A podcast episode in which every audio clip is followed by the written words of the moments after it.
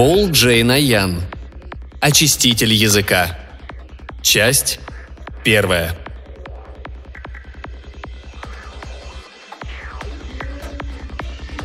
Идея этого изобретения пришла к нему во время развода. Он, разумеется, предполагал, что его оставят в дураках, но как именно они собирались это провернуть? Разве угадаешь? Поди разберись в судейской абракадабре. А ведь он сам запустил свои дела. Позволил жене нанять чертова болвана-юриста, который составлял документы. Впрочем, он все равно не думал ни на что претендовать. Обиженной стороной была Дженнет, а он попался с любовницей в самый неподходящий момент – Тогда ему казалось, что он готов на все ради своей белокурой и неуемной в страсти подруги. Но через некоторое время решимость у него поубавилась. Профессор Уиллард Уотсон, защитивший диссертацию по семантике, автор объемистых исследований в области смысловой структуры слова, чувствовал себя последним тупицей, неспособным разобраться во всей этой круговерти. Машина остается за ним или нет? Что будет с домом и банковским счетом? Кому перейдут собака и кот, старинный ларец, серебро, горные лыжи, библиотека, телевизоры и прочие великие ценности, нажитые за 25 лет семейной жизни? Чем там кончится дело с алиментами? Спрашивать эту дубину адвоката Дженнет все равно бесполезно. Он разразится новым потоком невразумительных извещений, писем и тому подобной чуши. Какой к черту смысл может иметь следующее письмо? Настоящим уведомляется Уиллард Уотсон, ответчик – в том, что истцом Дженнет Уотсон подано в суд округа Оранж, штат Калифорния, заявление по делу о разводе. Настоящим вы предупреждаетесь также о возможности дополнительных исковых заявлений, не исчерпывающихся, однако, ниже следующим. Иск о нанесении морального и физического урона истцу вследствие приверженности ответчика к отдельным формам сексуальных извращений – Иск о причинении ущерба общественному престижу истца вследствие систематического распутного поведения ответчика.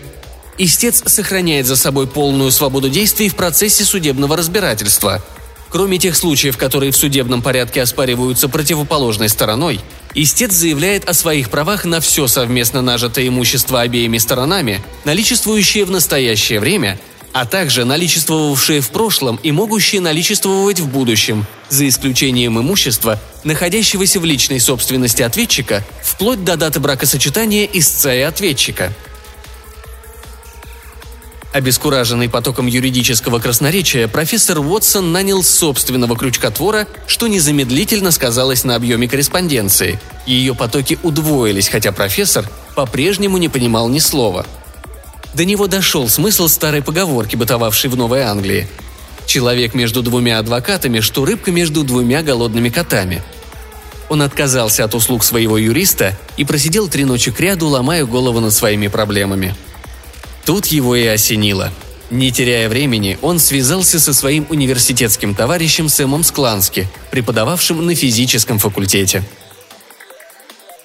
холодный ветреный октябрьский день Уиллард под дождем в припрыжку несся от стоянки, где оставил машину, к факультетскому корпусу. Хлюпало в ботинках, цепочка грязных следов тянулась за ним по университетской лестнице. Даже природа издевалась над ним.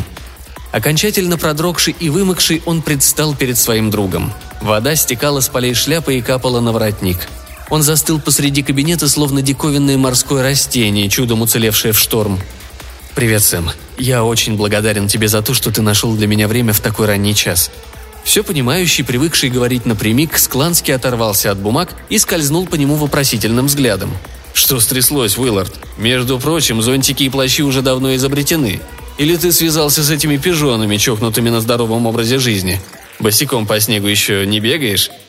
«Послушай, Сэм, у меня все ужасно, мне и без погоды проблем хватает. Срочно нужна твоя помощь. Если хоть один нормальный человек не объяснит мне, что написано в заявлении Дженнет, я чувствую, она устроит мне веселую жизнь. Понятно, Уиллард. Тебе необходимо встретиться с профессором Шустром с юридического. Я занимаюсь физическими явлениями, математическими величинами, истинной, так сказать, в космическом смысле, но отнюдь не юридической белибердой. Да нет же, Сэм. Я пришел к тебе, хватит с меня этих идиотов. Ты должен сказать, выйдет ли что-нибудь из моей идеи. Сэм был настоящим другом и поэтому приготовился слушать. При первых же словах Уилларда Сэм расхохотался. Затем он вдруг черкнул уравнение. Видимо, в голову ему пришла какая-то мысль, и он стал выводить новые ряды уравнений. Теперь он с интересом прислушивался к тому, о чем говорил Уиллард, и когда тот закончил, профессор Скланский опять не смог сдержать смеха. На сей раз довольного. Идея осуществима. Друзья решили приступить к работе в ближайшие выходные и скрепили свой уговор с сердечным рукопожатием.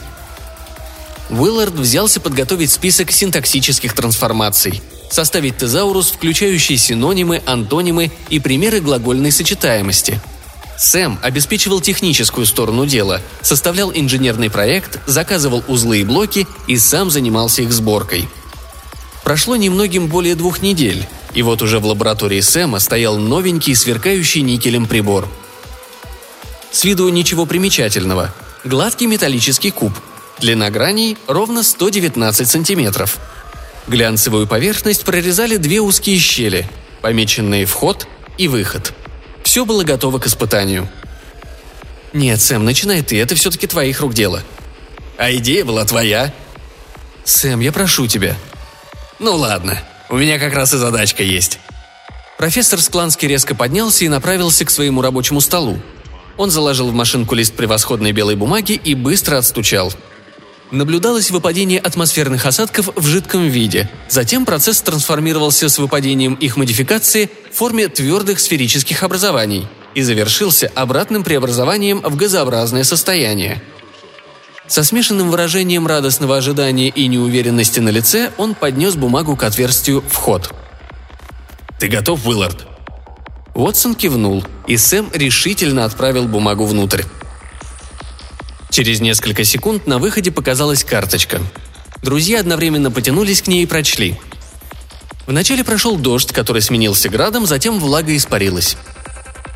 «Дьявольщина!» – хором скричали оба. Очиститель языка сработал. «Ого, Сэм, дело пошло!» Уиллард выгреб содержимое своего портфеля и нашел исковое заявление. «Сейчас посмотрим, до каких гадостей додумалась моя жена», «Погоди, Уиллард», – остановил его Сэм, положив руку на плечо друга. «Не будем спешить. Давай сначала как следует проверим прибор. Вот сегодняшний номер университетской газеты. Я прочту тебе интервью с деканом выпускного курса. Материал для проверки бесподобный. Послушай». Даже в таких учебных заведениях, как наш колледж, предположительно отличающийся достаточно высокой степенью гомогенности, контингент обучаемых обнаруживает значительные субкультурные различия в области семейного воспитания. Различия, сочетающиеся с многовариантностью социальных и личностных приоритетов учащихся, неоднозначностью их устремлений. «О, Господи! Сэм, неужели ты заложишь это в машину? Она же перегорит!» «Ничего, Уиллард, зато докажем, что наш очиститель языка работает по-настоящему». Сэм тут же отпечатал цитату из газеты и опустил листок в прорезь аппарата. Машина, не колеблясь, ответила. «Ни один студент не похож на другого». «Ты посмотри, Сэм. В нашем переводе появляется хоть какой-то смысл. Попробуй еще».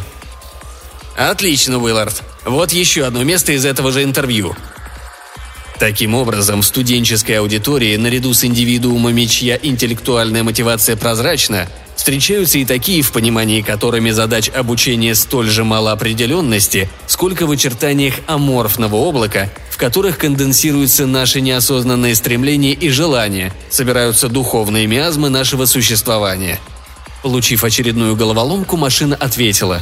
Одни студенты знают, чего они хотят, а другие – нет – «Довольно, Сэм. И так ясно, прибор первоклассный. Где эти чертовы судебные бумаги?»